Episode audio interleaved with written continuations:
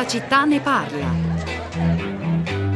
Buongiorno, sono Antonia da Ravenna. Mi ha fatto saltare il, come si suol dire, la mosca al naso sul fatto che oggi la tecnologia è, è di uso comune e quindi si possa anche capire perché poi eh, il personale delle banche viene ridotto, le filiali eh, scompaiono e, mm, insomma il discorso che lei ha fatto. Mm-hmm. E mi è salita la mosca al naso semplicemente perché io sono continuamente limitata nell'esercizio dei miei diritti mm-hmm. dal fatto di non essere eh, completamente tecnologicamente preparata. Perché io mi rifiuto assolutamente di dover rinunciare all'uso del cellulare vecchio tipo quello a tasti, sì. per dover usare uno smartphone che non mi è assolutamente necessario, perché io non userei mai il telefono sì. eh, fuori, non lo uso per tutte le funzioni che io preferisco fare di persona mm. a uno sportello. Sono Laura da Torino. Sì. eh, eh, ho, ho avuto una, una reazione come diceva la signora prima, una mosca al naso eh, per quello che è stato detto appunto a proposito del, della resistenza al, al smartphone. Eh, io ho oggi 56 anni, quindi non sono una particolare eh, nativa digitale, eh, però ehm, mi basto proprio perché le mie coetanee, eh, soprattutto donne, eh, che eh, hanno questa forma di prevenzione perché lo ritengono un progresso pericoloso. Io uso tantissimo smart per fare pagamenti per e mia madre che ha 87 anni è ferma su una sedia a rotelle eh, usa sì. il tablet perché gliel'ho insegnato io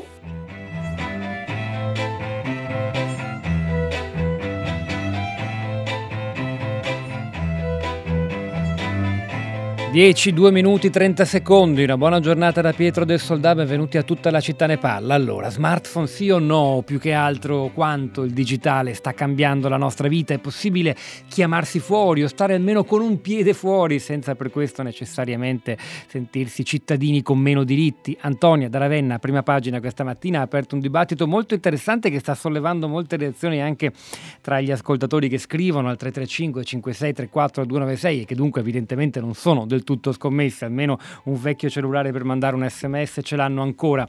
E cioè appunto questa idea non tanto di un antitecnologismo neoluddista che rifiuta ogni, ogni, supporto, ma l'idea ben esposta da Antonio che si possa vivere anche eh, in maniera un po' diversa, senza per forza adeguarsi, continuando a scegliere di andare eh, allo sportello in banca e non fare tutto con l'home banking, anche se la stessa Antonia è ben consapevole di, dei risparmi che le banche hanno e peraltro questa una, era un'altra delle notizie del giorno, eh, la mh, riduzione ulteriore ulteriore, i 6.000 potenziali esuberi annunciati da Unicredit che chiude filiale dopo filiale e così le grandi banche del mondo, perché forse quello è un mestiere che non servirà più. Insomma, l'impatto della tecnologia, del digitale sulle nostre vite. E questo è il tema della puntata di oggi che vogliamo affrontare con noi. Il numero ve l'ho già detto, ve lo ripeto, 335 56 34 eh, 296. Cominciamo, cominciamo ad affrontare, a commentare quello che abbiamo sentito con Donatella Padua. Buongiorno e benvenuta.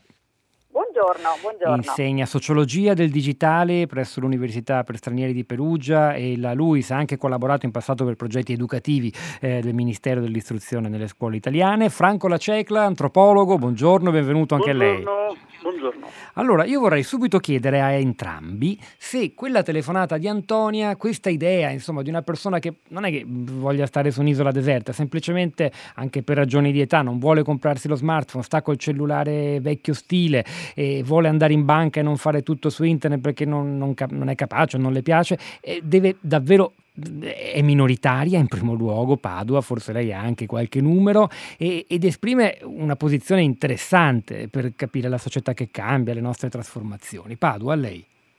Sì, infatti direi che per eh, dare una spiegazione, un po' un commento al comportamento della signora Antonia, dobbiamo avere un po' una visione grandangolare perché stiamo vivendo un momento di, di, grande cambiamento, un momento in cui le scelte, il numero di scelte possibili per ciascuno di noi è estremamente vasto e quindi la scelta in sé, se vogliamo parlare a livello eh, micro di, di, singolo individuo, è, è un'affermazione della propria eh, personalità, propria, del proprio substrato culturale e quindi eh, mh, nell'ambito della massima eh, libertà c'è anche una responsabilità di scelta eh, che fa sì che eh, le, ognuno eh, determina un pro percorso estremamente individuale e, mh, e, e questo, queste scelte determinano anche delle conseguenze in termini di eh, forme di partecipazione alla società.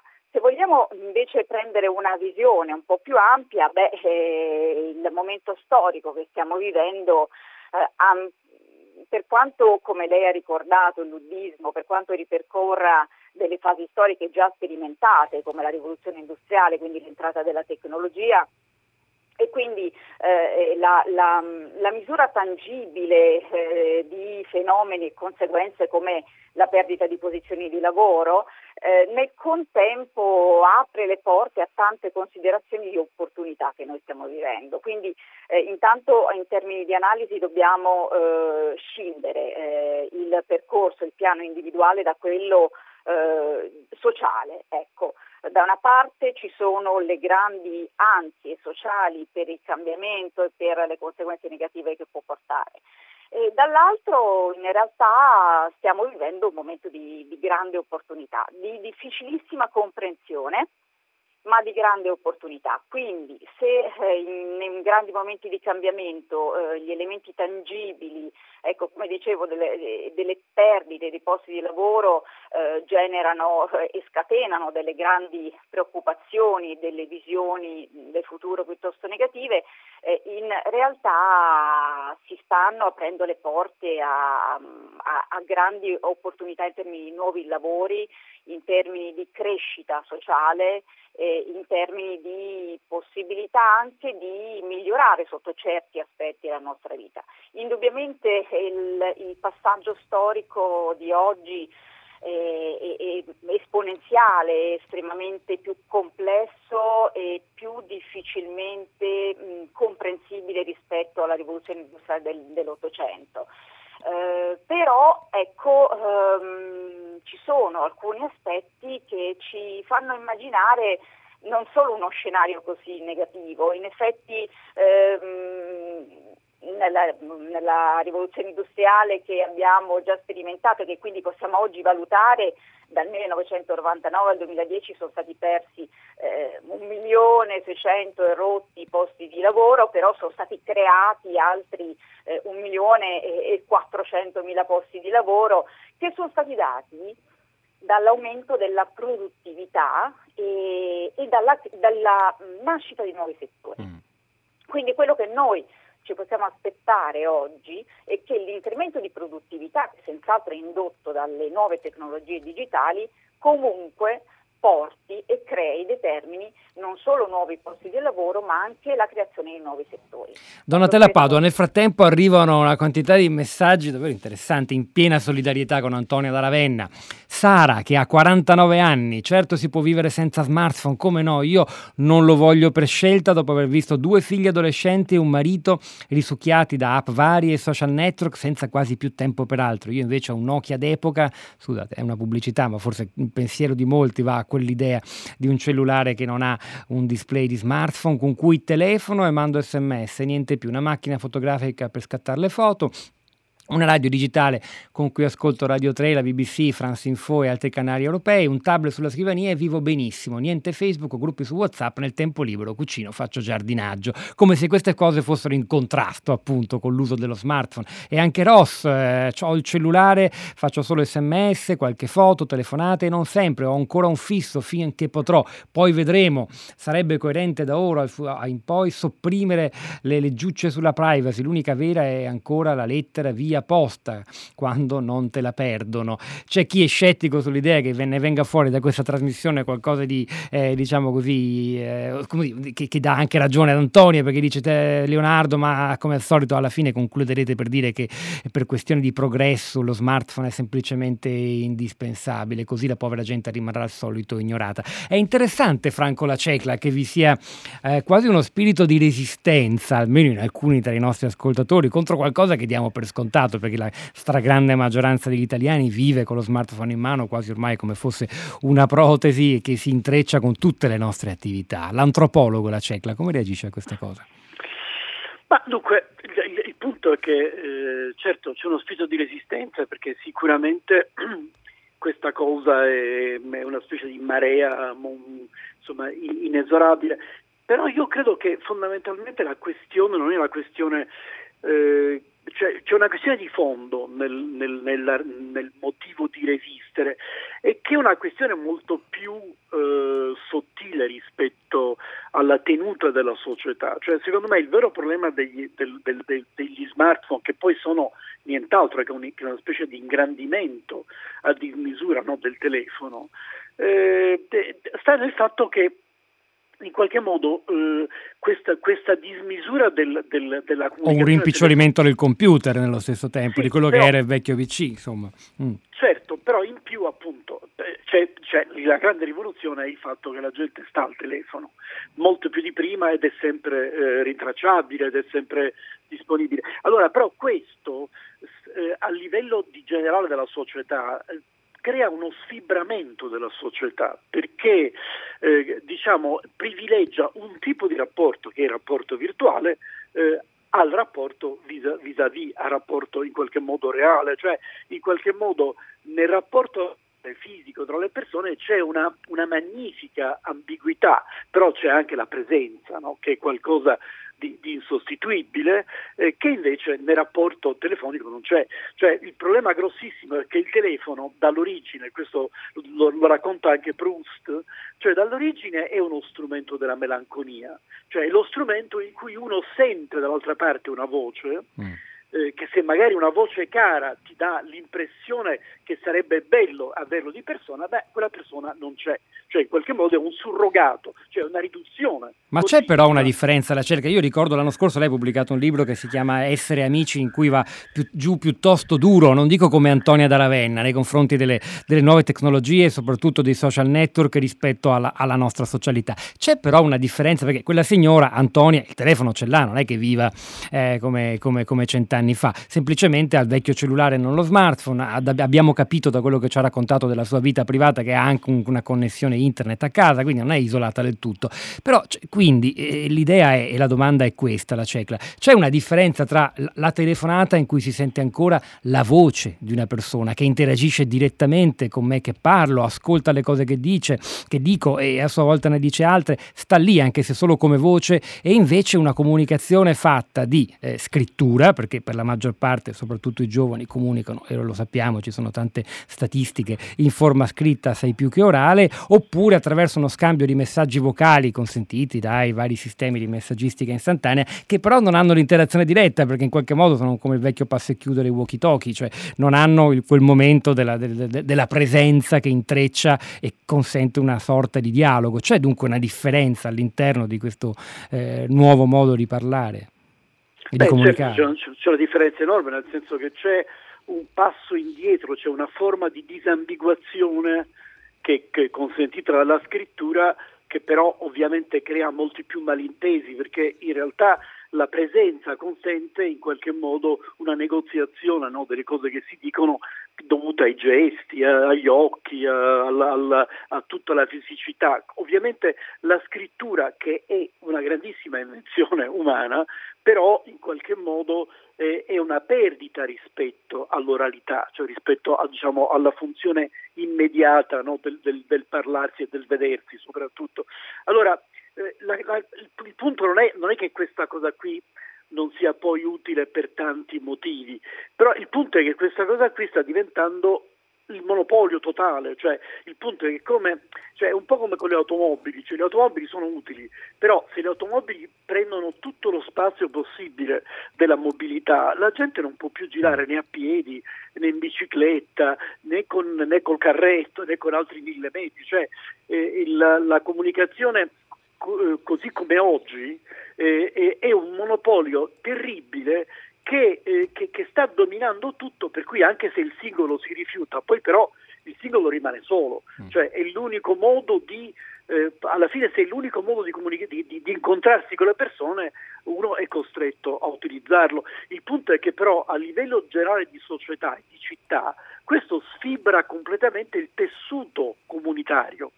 Cioè, è, è, questo è il grandissimo problema, cioè che c'è un tessuto comunitario che può essere soltanto rinvigorito dal faccia a faccia, rinvigorito anche nei conflitti, no? cioè misurarsi personalmente.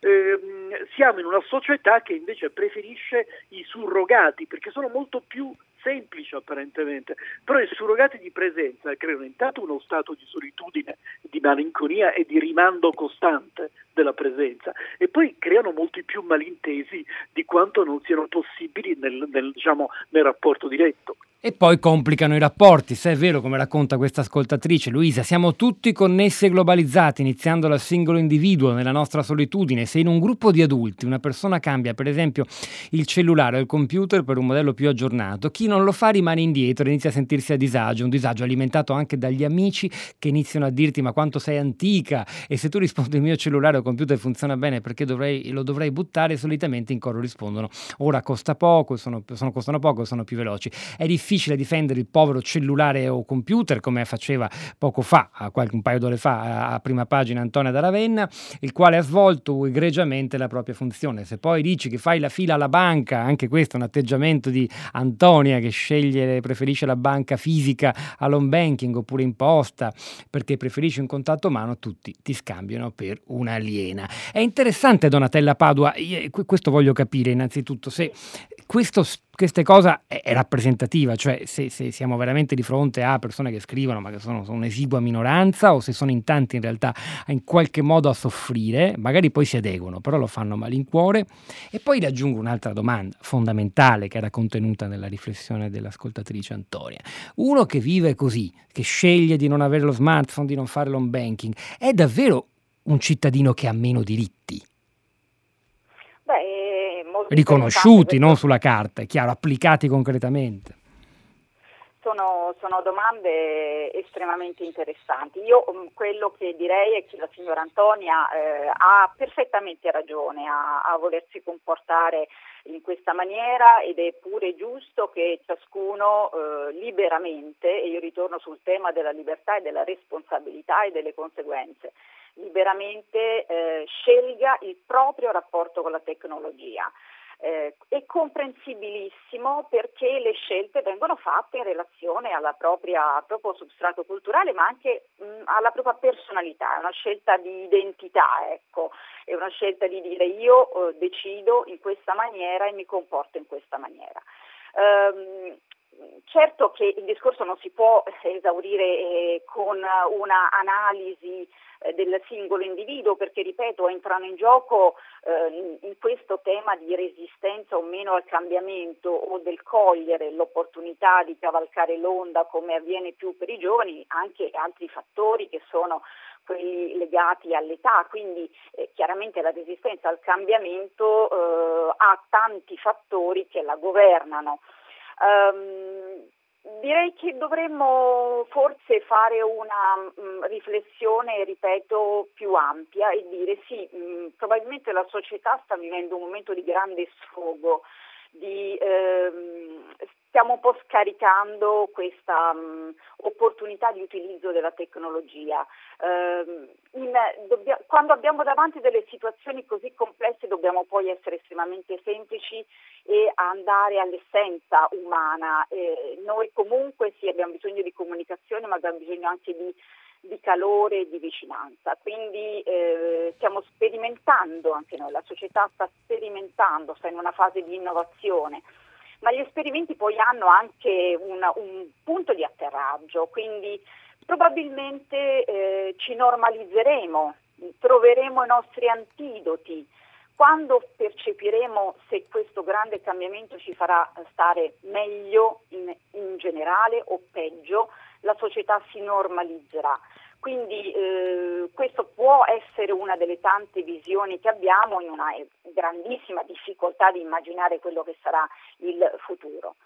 In termini di diritti, beh, la seconda domanda è una domanda veramente molto complessa perché ci sono dei diritti sociali, ci sono dei diritti invece più legali.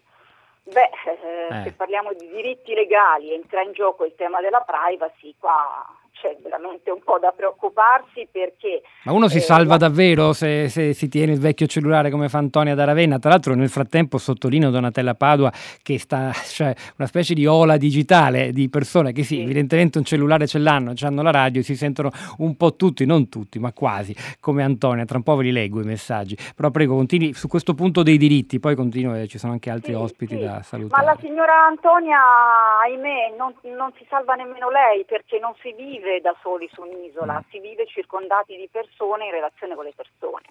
Se il mondo, l'ambiente, tutto intorno eh, a noi cambia, evolve, evolve a questo ritmo, non ci si salva assolutamente, eh, perché sono le relazioni che ci vanno addosso, i comportamenti delle altre persone che ci vanno addosso. La signora Antonia ha una bella personalità e chiarezza di idee e volontà di mantenere le sue posizioni, giustissimo.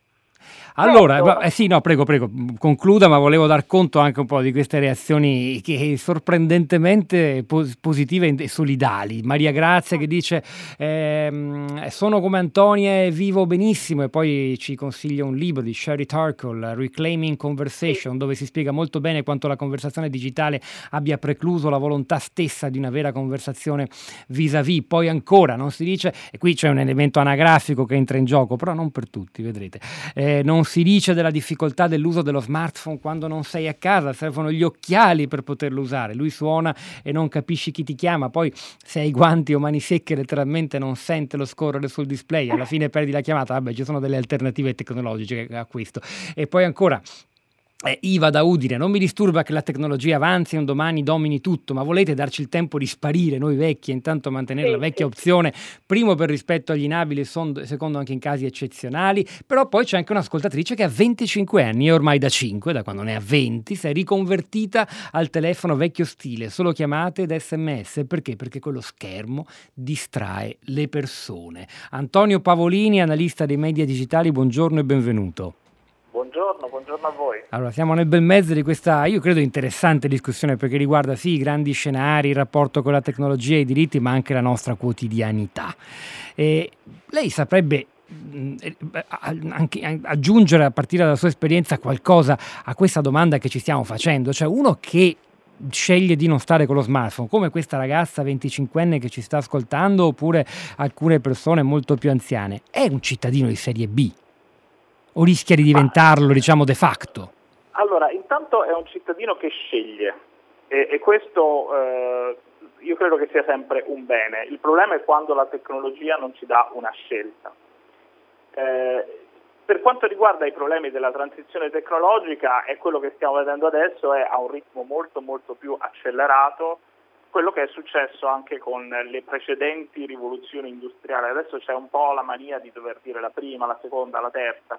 Però insomma, se parliamo eh, di ciò che tutti intendiamo con eh, l'industrializzazione, per esempio l'avvento dei telai, poi la catena di montaggio, eccetera, bene, tutti ricordiamo benissimo che la reazione eh, dei padroni di questa industria fu quella di, di, entrare nel fossato che si era aperto di diritti non tutelati no, per sfruttare i lavoratori la catena di montaggio, addirittura il lavoro minorile, insomma è tutto molto ben documentato nelle fotografie eh, dell'epoca. Ecco, però il problema è che intanto già la fotografia, quando fu introdotta, scatenò una brutta reazione, invece poi servì a documentare questo ulteriore sviluppo. Ma poi soprattutto quando Charlie Chaplin in tempi moderni ci fece vedere l'alienazione di quella di quella prima rivoluzione, quello che successe è che con i suoi tempi la politica nelle democrazie trovò piano piano eh, dei rimedi fino ad arrivare a una tipologia di rimedi, penso allo statuto dei lavoratori del 70, eh, che oggi viene rimessa in discussione nuovamente. Allora il problema è quando è la politica che è protagonista, quando è eh, il dibattito della società civile che è protagonista e non le decisioni delle aziende. Quello è il vero problema che dovremmo porci. Nel frattempo abbiamo raggiunto al telefono anche, speriamo che la linea regga a proposito di cellulari, perché è in treno un giornalista di Repubblica, collaboratore di Repubblica, Luca Iaccarino. Buongiorno e benvenuto. Buongiorno, grazie mille. Che lui si occupa, se non sbaglio, di cibo no? nella sì, sua esatto. attività giornalistica, ma ha fatto un esperimento molto interessante qualche tempo fa per poi raccontarlo, cioè di stare completamente senza cellulare, no? Sì, esattamente, una settimana, una settimana. che sembra, vabbè, una cosa, diciamo, non è che sia andato da solo castaway su un'isola deserta, è rimasto in mezzo agli umani, no? Per, co- andata? Perché l'ha fatto? Come è andata e che cosa ne ha tratto come, come, come riflessione?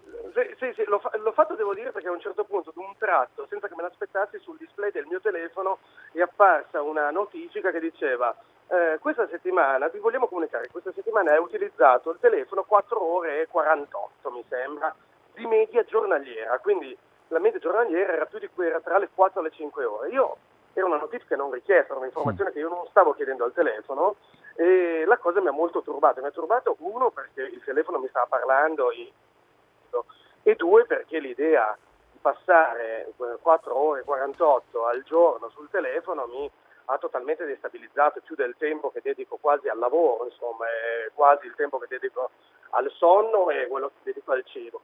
Eh, mi sono chiesto perché questo fosse avvenuto, la prima cosa che ho fatto ho sentito eh, l'uomo che ha tutte le risposte sulla tecnologia, cioè il celeberrimo Aranzulla, e lui mi ha detto sì, in effetti una nuova funzionalità della marca del telefono che ho io, eh, fatta apposta per ehm, sensibilizzare, diciamo, più utenti e, e comunicare loro che, eh, appunto, quale sia l'utilizzo in qualche maniera per eh, fare sì che tengano sotto controllo.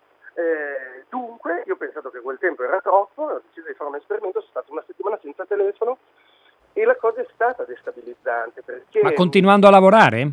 Continu- esattamente, no, no, ho deliberatamente deciso di non farlo in vacanza, perché mm, sennò sarebbe beh, stato sì. troppo facile. Vabbè, però eh, c'era un computer, le mail, quelle c'erano, sì, non era... Ah, sì, mm. eh, ho solo disinstallato i social network dal computer, perché sennò sarebbe stato troppo facile comunicare con gli altri attraverso eh, i social. Quindi sono stata una settimana senza, eh, mi sono reso conto che il telefono fa tante cose di cui non percepiamo nemmeno più eh, che non percepiamo nemmeno più, no? quindi mi sono reso conto che poi non, eh, ho ricominciato a usare il tutto città, il navigatore della macchina che non usavo da dieci anni, che aveva le, ma- le mappe vecchissime, ho, mi sono portato dietro una macchina fotografica per lavoro, insomma cose così, e, è stato piuttosto liberatorio, devo dire, dopo una settimana è stato piuttosto liberatorio, ehm, il problema è stato soprattutto degli altri, a un certo punto era una riunione fuori dalla mia città, è arrivata una persona sconosciuta, cioè che non avevo mai visto, accanto a me con un telefono e mi ha detto è tua moglie.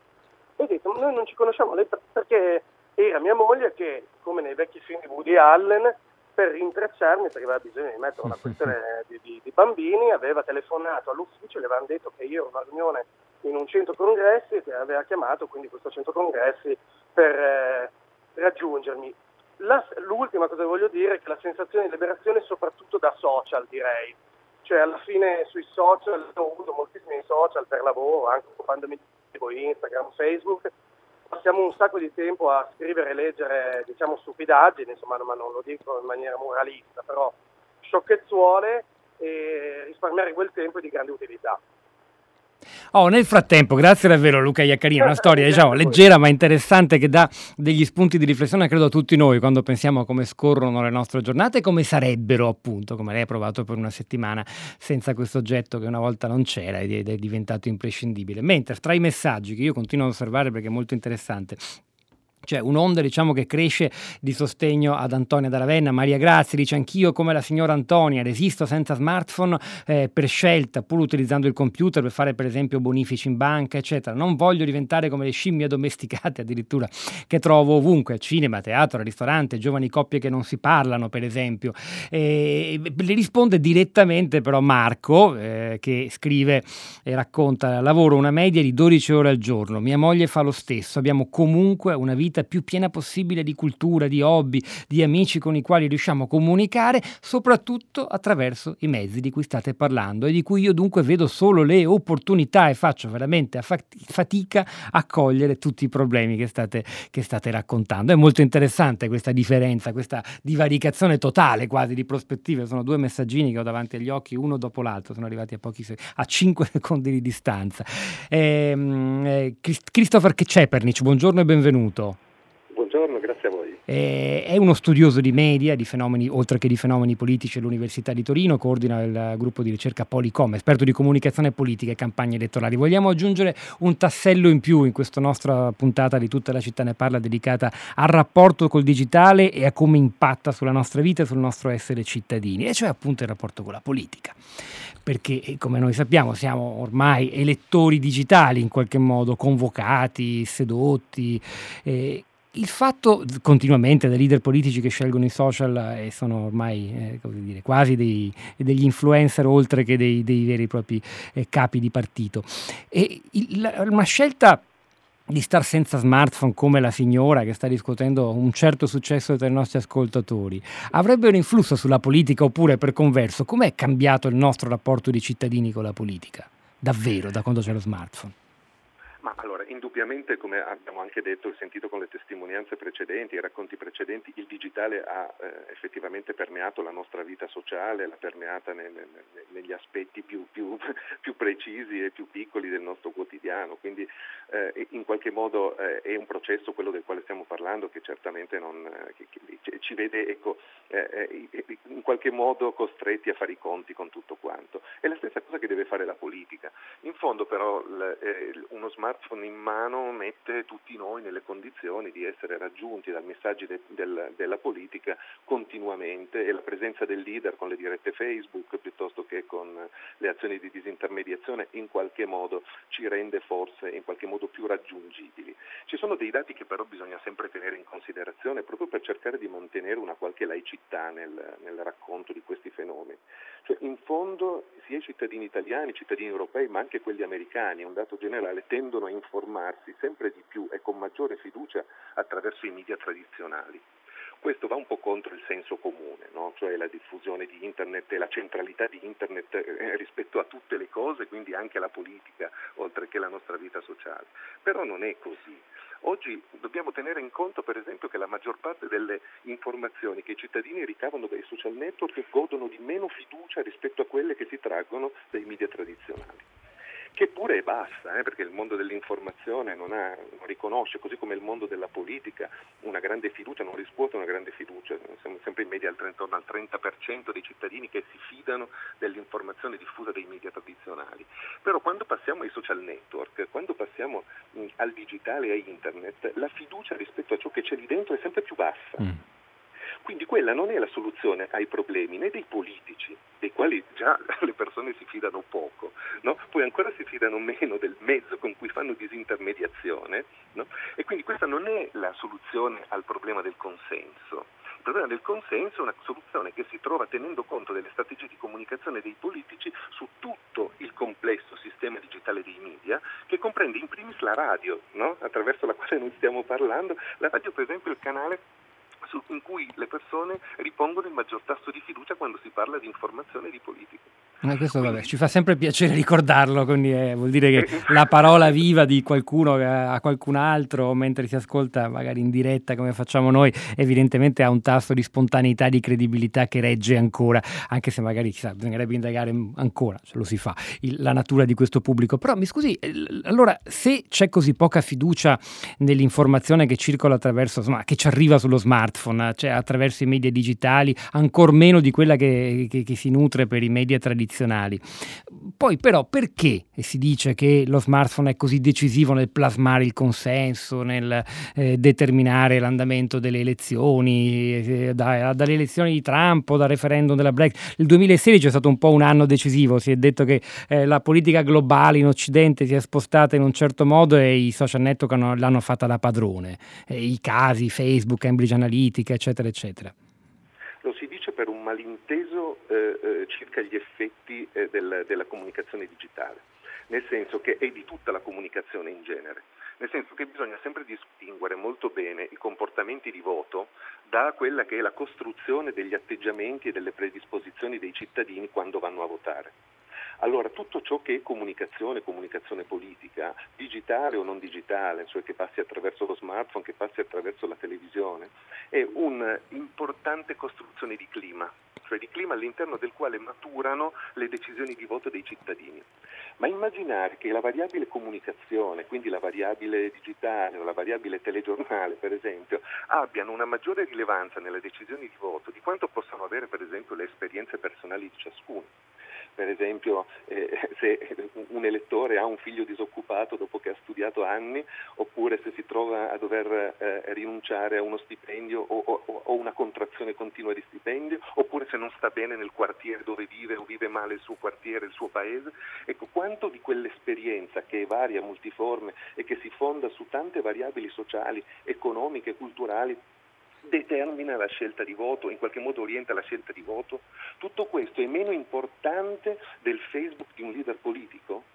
Ecco, questo errore lo si fa tendenzialmente, si sovrastimano alcune variabili per il semplice fatto che questo risolve il problema della debolezza della politica. Grazie davvero Cepernic, è molto, Copernic, è molto, molto, no Cepernic, chiedo scusa, è molto interessante questa cosa e forse anche ci aiuta a non cadere nell'inganno di attribuire troppo, troppa importanza a, quando parliamo di politica e di elezioni al, all'aggeggio che abbiamo in mano sul quale continuano ad arrivare una quantità di riflessioni, vi leggo questa.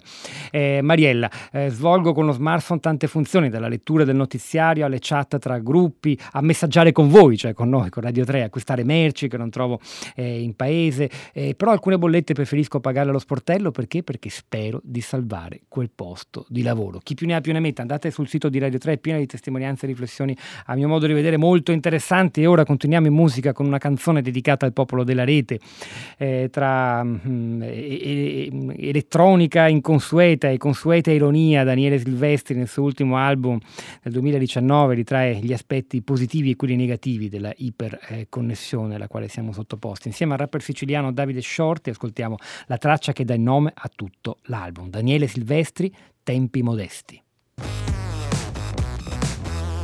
Ho detto di no e non lo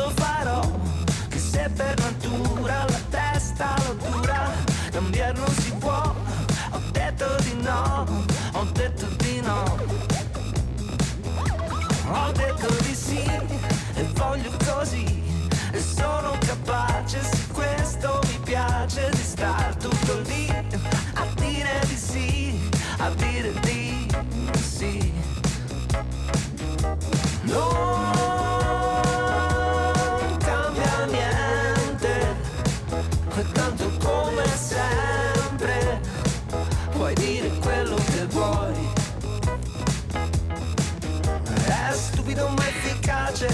Ridicolo sì ma audace, il popolo della rete là e a bocca,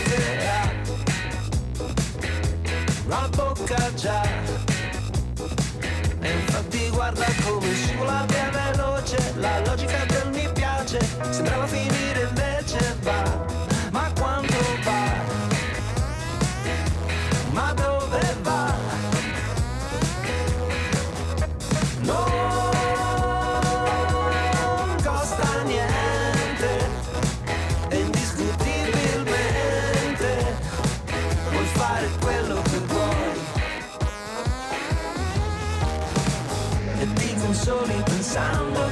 Rischio non c'è e ti diverti insultando chi è meglio di te? E se va bene al ministro figurati a me. E dai facciamoci un selfie col morto mio te e ti consoli pensando che il rischio non c'è. E ti diverti insultando chi è meglio di te? Che se va bene al ministro figurati a me. E dai facciamoci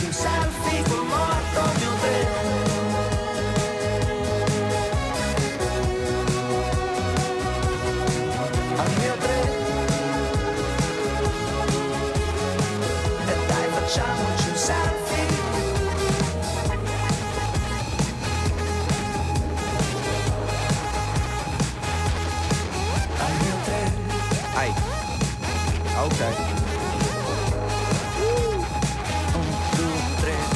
Bevo il tempo come un sorso d'acqua. La lancetta scappa e mi ricatta. Quando io la ignoro lei mi guarda. Quando la ritrovo sembra un'altra. Sono sempre pronto quando scatta. L'ora di trovarmi faccia a faccia Con questa ignoranza che dilaga. Maga che ipnotizza e che minaccia. Un ragazzino fischia e poi l'abbraccia. Danno vita ad una strana danza. Danno il beffa bella bestia l'ansia. Istantaneamente se lo mangia. Sputa forma senza la sostanza. Intrappolato dentro la sua stanza. Esce con il senativo in tasca. Solo se la connessione casca. Non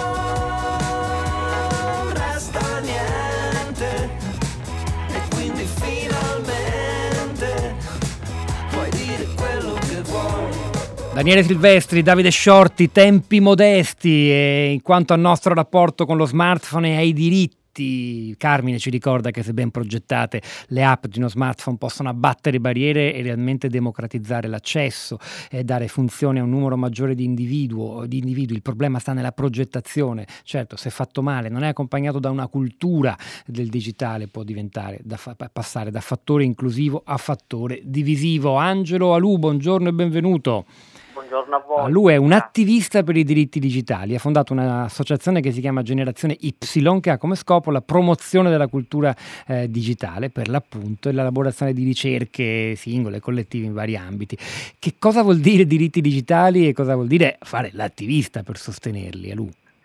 Diritti digitali è la nuova frontiera eh, attuale e molto complessa di eh, eh, realizzazione e di uguaglianza delle persone. Io devo dire che eh, sono molto preoccupato degli attuali sviluppi di internet e delle tecnologie, almeno rispetto al mio personale atteggiamento ottimista che avevo fino a 5-10 anni fa, perché sicuramente internet è l'emblema di un maggiore accesso alle informazioni, di una cultura distribuita, però devo ammettere che negli ultimi anni la cosa ci è un po' sfuggita di mano e abbiamo perso un po' il controllo e la consapevolezza, per cui eh, il commento di Antonia e dei tanti eh, altri eh, interventi che ho sentito nel corso della trasmissione come spirito di resistenza o di indifferenza li considero eh, segni eh, di eh, sopravvivenza verso un mondo digitale in cui siamo totalmente inconsapevoli dei diritti di cui siamo titolari e della consapevolezza. Eh, Ma ci fa un esempio per essere più concreti, Alu? Beh, per ormai si parla, si parla molto dei rischi sulla profilazione eh, dei- degli utenti su internet, sulla personalizzazione dei contenuti che riflettono eh, le convinzioni personali eh, che ogni persona ha e su cui poi si basa eh, la ricerca dei contenuti che ognuno visualizza online. Quindi l'insieme di questi aspetti certamente fa emergere un problema evidente di protezione dei dati personali perché si perde totalmente il controllo eh, delle proprie informazioni nel mondo online in senso lato. Eh, tant'è vero che oggi secondo me il problema non è più accedere a internet ma è uscire da internet e questo è un problema che eh, eh, molto spesso si ha difficoltà a fare. E, e poi eh, Però non si rischia di tema- perdere qualcosa in termini di diritti, appunto, come in Esatto. parte diceva anche Antonia stamattina a prima pagina.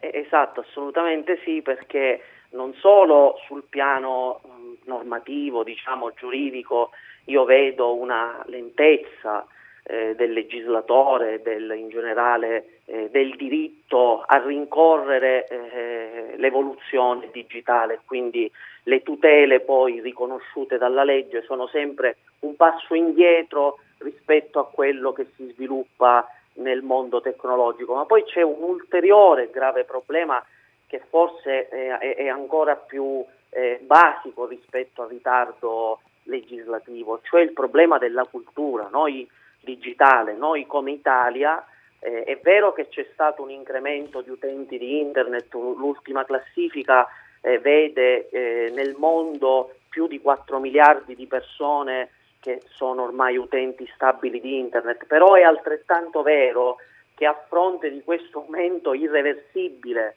di eh, utenti, noi come Italia siamo, secondo le classifiche europee, eh, tra gli ultimi posti per competenze digitali di base, qua, più della metà della popolazione italiana non ha una cultura digitale di base.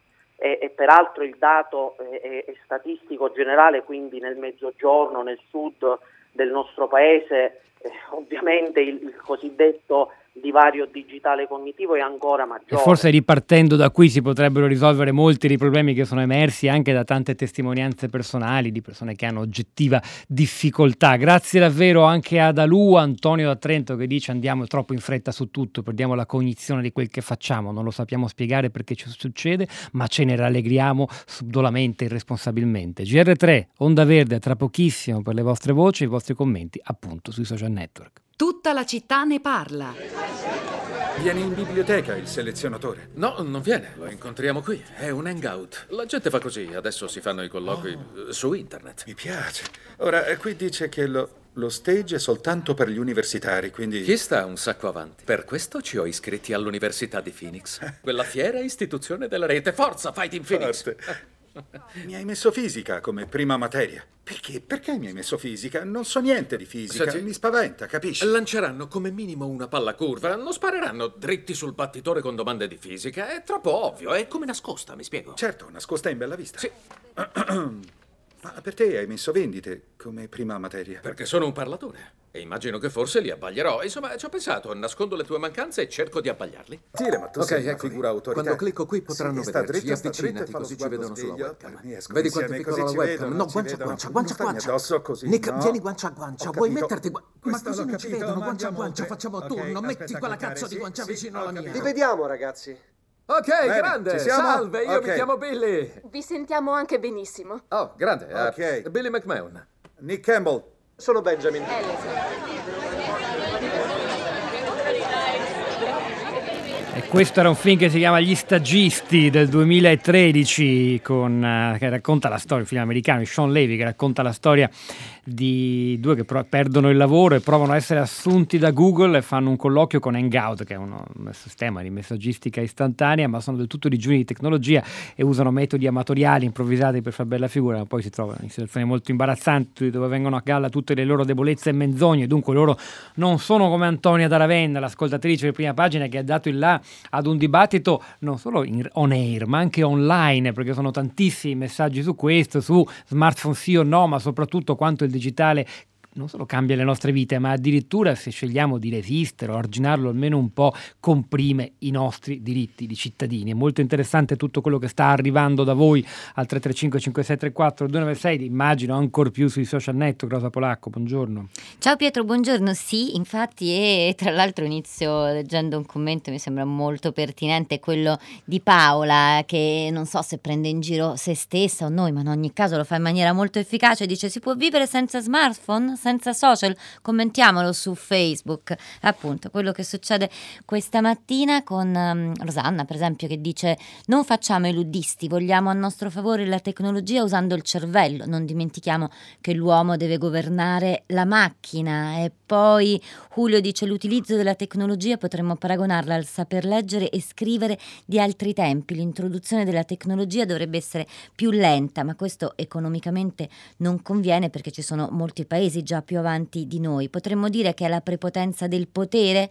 Il calo demografico potrebbe essere una risposta alla sostituzione di uomini per tecnologia. Comunque sia meglio imparare a utilizzare la tecnologia il più in fretta possibile. Francesco pone altro problema affrontato. La domanda è: si può vivere con la tecnologia senza farsi scippare la privacy, i dati personali, senza violare i diritti umani, riciclando i metalli rari invece che alimentando la follia dell'obsolescenza programmata? Si può evitare di dare alla tecnologia un ruolo salvifico e progressivo che non ha? È il momento di dare il microfono e la voce, la parola agli ascoltatori. Iniziamo da Ugo, eh, Ugo Enrico, anzi, che si- ci parla da Torino. Buongiorno e benvenuto.